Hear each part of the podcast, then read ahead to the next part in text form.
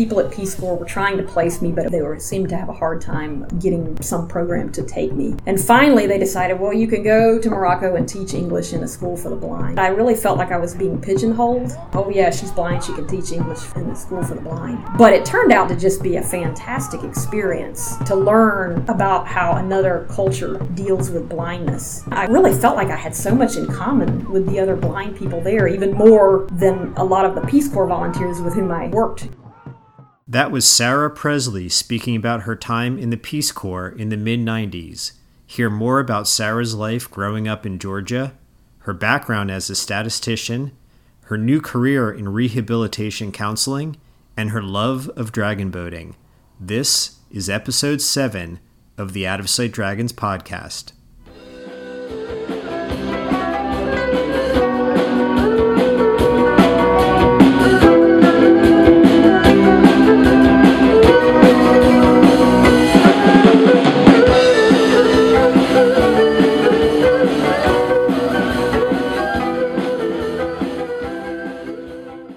Welcome to episode 7 with Sarah Presley. Thanks for doing this, Sarah. You're welcome. You're one of the original members of the Out of Sight Dragons. How did you learn about the team and why did you decide to join the team? I got involved with the Out of Sight Dragons through Oral Miller. I would say he he and Mabel were like the grandfather and grandmother or the mother and father of the team, basically. They're the ones that got it started. And once Oral got it started, he called me and really wanted me to join the team. He kind of seemed to have this idea that I could be like a spokesperson and really be good for promoting the team. They had a meeting where they had some dragon boaters demonstrating how to do paddling. It was a dry land practice, and, but they had some paddles, and we kind of all sat in chairs and got an idea about the stroke, and it just sounded really fun. And I love the outdoors, and I love being on the water, so it, I was pretty excited to try it. Can you recall what the experience was like for you the first time you got in the boat?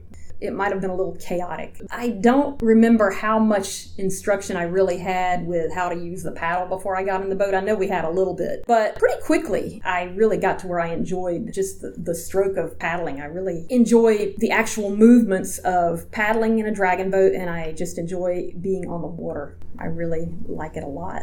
Have you had vision challenges all your life? Yeah, I've been pretty severely visually impaired my entire life. I was born with congenital cataracts. So my vision's always been bad. It got a little better when I was about seven when I had an operation on my eyes and they decided I should try to read using bifocals. But then I got glaucoma and little by little, you know, more my vision left or it degraded, I guess. And so by the time I was finished with college, it had really, whatever gains I had gotten when I was seven were probably gone on.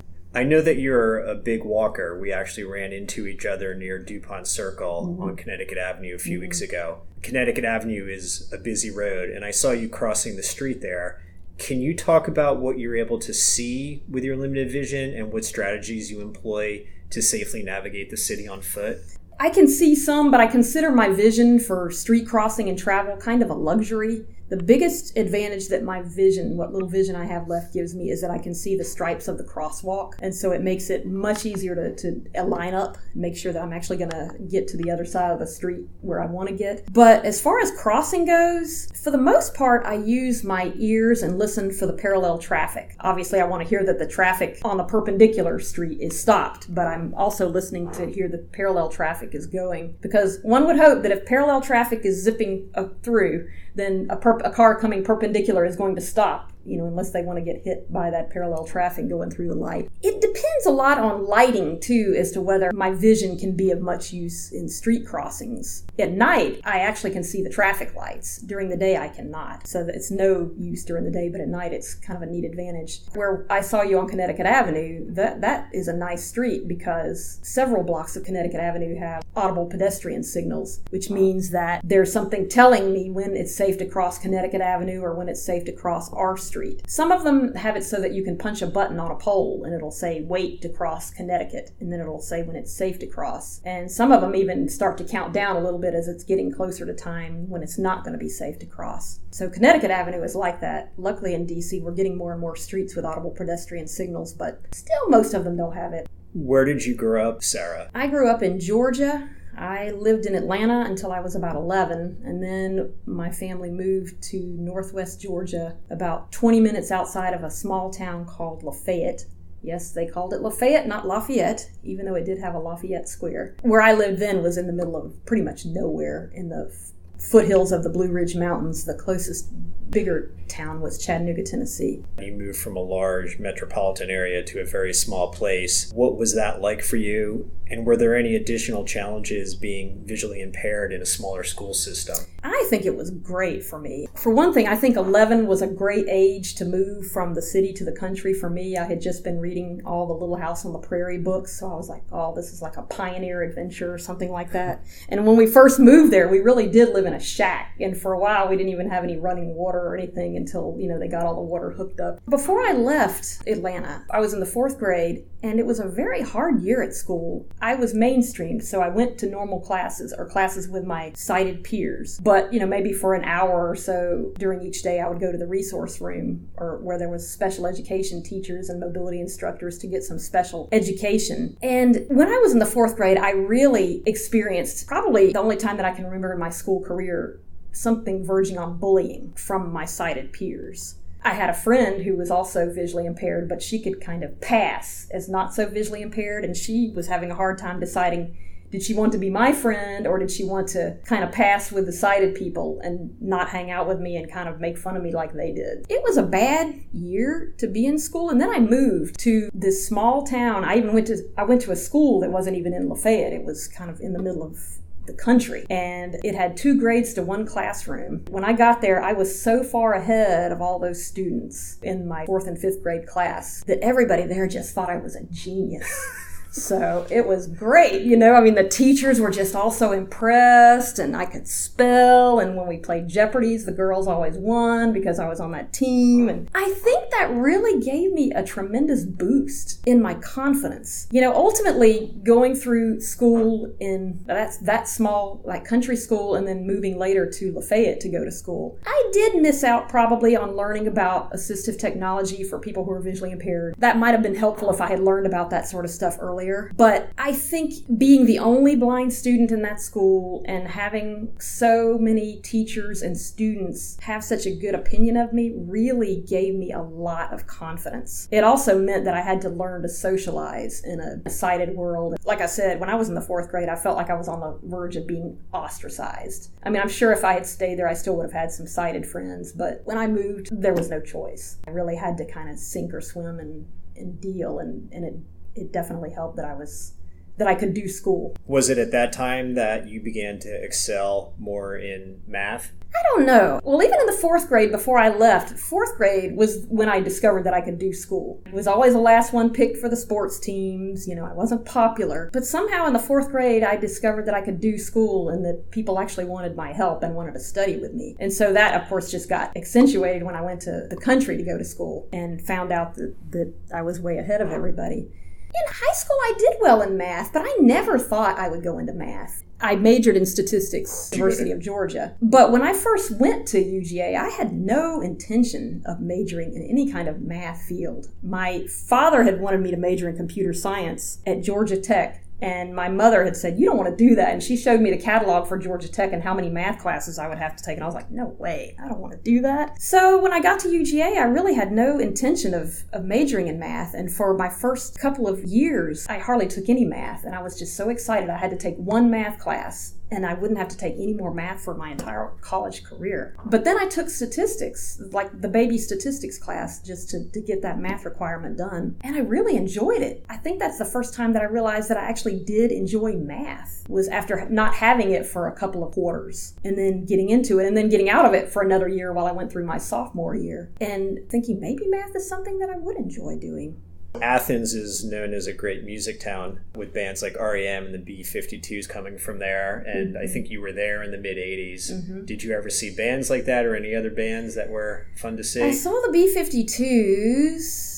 Love and Rockets, 10,000 Maniacs. I saw a few. And of course, there were just lots of other bands that didn't necessarily get big. In terms of your studies, how were you able to handle your studies and your test taking with your limited vision? When I was in my bachelor's, it was tough. Any test that I could, I took orally. Like when I took Russian, I took all those tests orally. For my first couple of years, I could kind of still pretend like I could write with a big pen on heavy line paper and use bifocals, but my vision was just getting worse and worse. And by the time I was a senior, I wasn't using bifocals anymore. I wasn't even really trying to write. I had what they called a, a closed circuit television that I used that I could put material down on a little tray under what looked like a television and it would blow up the print on the paper onto that TV screen. And I used that a lot for math. I did some with that, you know, some with a CCTV, I did some orally, and I struggled to write went back to school in 2012 to get a master's degree. Now, I didn't get it in math, I got it in rehabilitation counseling. But the difference going back to school was really amazing. 22 years later, there were more books available in electronic format. It was very easy to get books. I could read books with the Kindle app on my phone, listening to them. I could take tests by bringing my little netbook to class and getting a thumb drive from the teacher and just sticking it right in the computer and listening and typing my test right at the same time that every everybody else was doing it in the class. So it was completely different. What did you do after you graduated from the University of Georgia? Eventually, after about 10 months, got a job at the Census Bureau as a computer programmer. The Census Bureau just outside DC? Yep. So you moved up here at that time? Yeah, that's what brought me to DC was a job like everybody else. And also just knowing that it was a very accessible place to live for somebody who couldn't drive. I almost got a job in the Research Triangle Park area of North Carolina working for a pharmaceutical company doing statistics. And then kind of at the last minute, I was like, you know what? I do not want to have to depend on people for rides for the rest of my life. So you lived in the so, city and metroed out to. So I lived in the city, and first I, I would metro a little bit and ride a bus through southeast DC to get to Suitland because the metro didn't go out there until oh, right. the green until 2000. Yeah.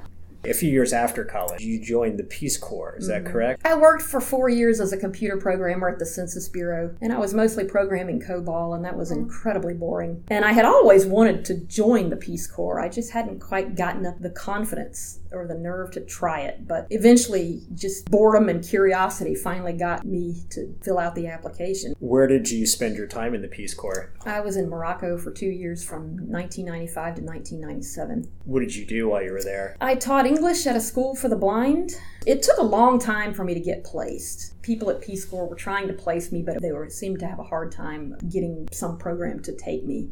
I'm sure that that had something to do with my being visually impaired. And finally, they decided, well, you can go to Morocco and teach English in a school for the blind. And I didn't really like that at first. I mean, that they did that, I really felt like I was being pigeonholed. Oh, yeah, she's blind, she can teach English in the school for the blind. But it turned out to just be a fantastic experience to learn about how another culture deals with blindness. When I was in Morocco, I found I really felt like I had so much in common with the other blind people there, even more than a lot of the Peace Corps Volunteers with whom I worked. We had like a training for three months before we started our, our assignments. And when I first met some of the blind people in Morocco near the end of that training, I just felt such relief because even though we were from different cultures, there were so many things that we could understand about each other's lives that, you know, sighted people don't necessarily just get automatically. Did you speak Arabic or French? No, I had actually thought I wanted to go somewhere to speak Spanish because my Spanish was pretty good back in 1994. But I ended up in Morocco. They trained us pretty well in language for the three months that we were trained. Of course, it was like uh, jumping into the deep end once I had to actually use it. But I learned Arabic while I was there. That's what I spoke Moroccan Arabic. I didn't didn't learn too much French. A little bit. I could understand it just hearing it a lot, but it was Arabic was my main language of communication. Being in the Peace Corps turned out to be a great experience. It was, like I said, a good experience to learn about how blind people deal in another country, and a good experience. As I've told people before, there were some things in Morocco that were actually easier for me as a as a blind person than they are here. For example, in Morocco when I was there, there were plenty of people who couldn't drive. So I lived in the capital, so there was plenty of public transportation. There were a lot more buses. There were also taxis within the city, you know, just like the taxis we have here. But then there were taxis that went out to small towns or, you know, other cities that were like a couple of hours away. You know, like if I wanted to go somewhere like Winchester now, how am I going to get there? I mean, maybe I can take Uber now and spend a lot of money, but there's really no way for me to go there. Whereas in Morocco, if I had wanted to go to a similar city or town of similar distance to where I lived, it was totally doable because other people needed to get there too that didn't have cars. Another thing that was nice in Morocco is, at least back 20 something years ago. If I went to the store to buy something, there were lots of little tiny stores everywhere. And when I went in that store, everybody had to ask for what they wanted. You went in there and you told the proprietor what you wanted, and he went and got it for you. Everybody, even sighted people, did that. It wasn't like you looked around the store and picked what you wanted and took it to the cash register. That was also nice too. Of course, there were other things that were more difficult, but it was kind of interesting to me that there were actually some parts of living there that were easier. What motivated you to go back to graduate school and where did you go to graduate school?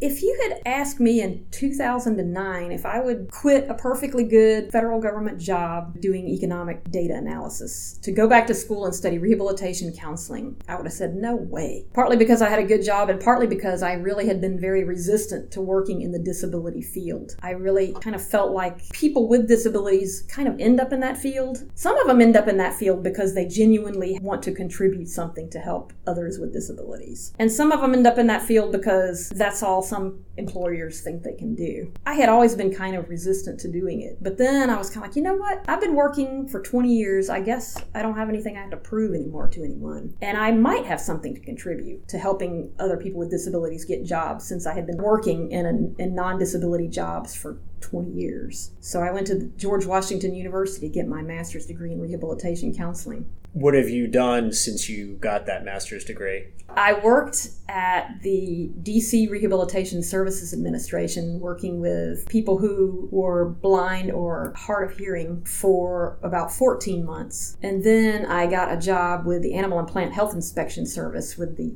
U.S. Department of Agriculture doing reasonable accommodations, basically helping people who already had jobs keep their jobs by getting them accommodations that would allow them to continue performing, you know, the essential duties of their job so they wouldn't have to quit. When I was working as a rehabilitation counselor, I was thinking, man, it's so hard to get people jobs. I met a lot of people who had lost vision later in life and were not able to hang on to the jobs that they had. And I thought, boy, it'd be nice to help people hang on to the jobs that they have because it's so hard to get jobs, once, uh, get a job once you lose it. So I thought I would try this reasonable accommodation thing.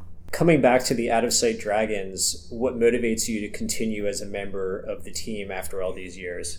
I think it's because I really enjoyed the activity of dragon boating. I feel that racing is kind of something that I have to do in order to be able to get to dragon boat. But I love dragon boating. I love getting in the boat and paddling. When I was in school, I realized that dragon boating was the only thing that I could do that would clear my head of all the anxious clutter that was there. Dragon boat paddling for me at least, it's not really complex, but it's complex enough. It's it's not so complex that it's overwhelming, but it's complex enough to occupy my mind completely completely and almost kind of get into the zone, as people say, to bury the blade of my paddle when I hear the drum, pull and dig back. The water as strongly as I can, to pull the paddle out of the water at my hip and to set back up for the next stroke. And just and of course it's it's a very repetitive thing to do. So maybe that's calming. I just really enjoy dragon boating i love going to practice and just really doing some hard strenuous paddling for an hour an hour and a half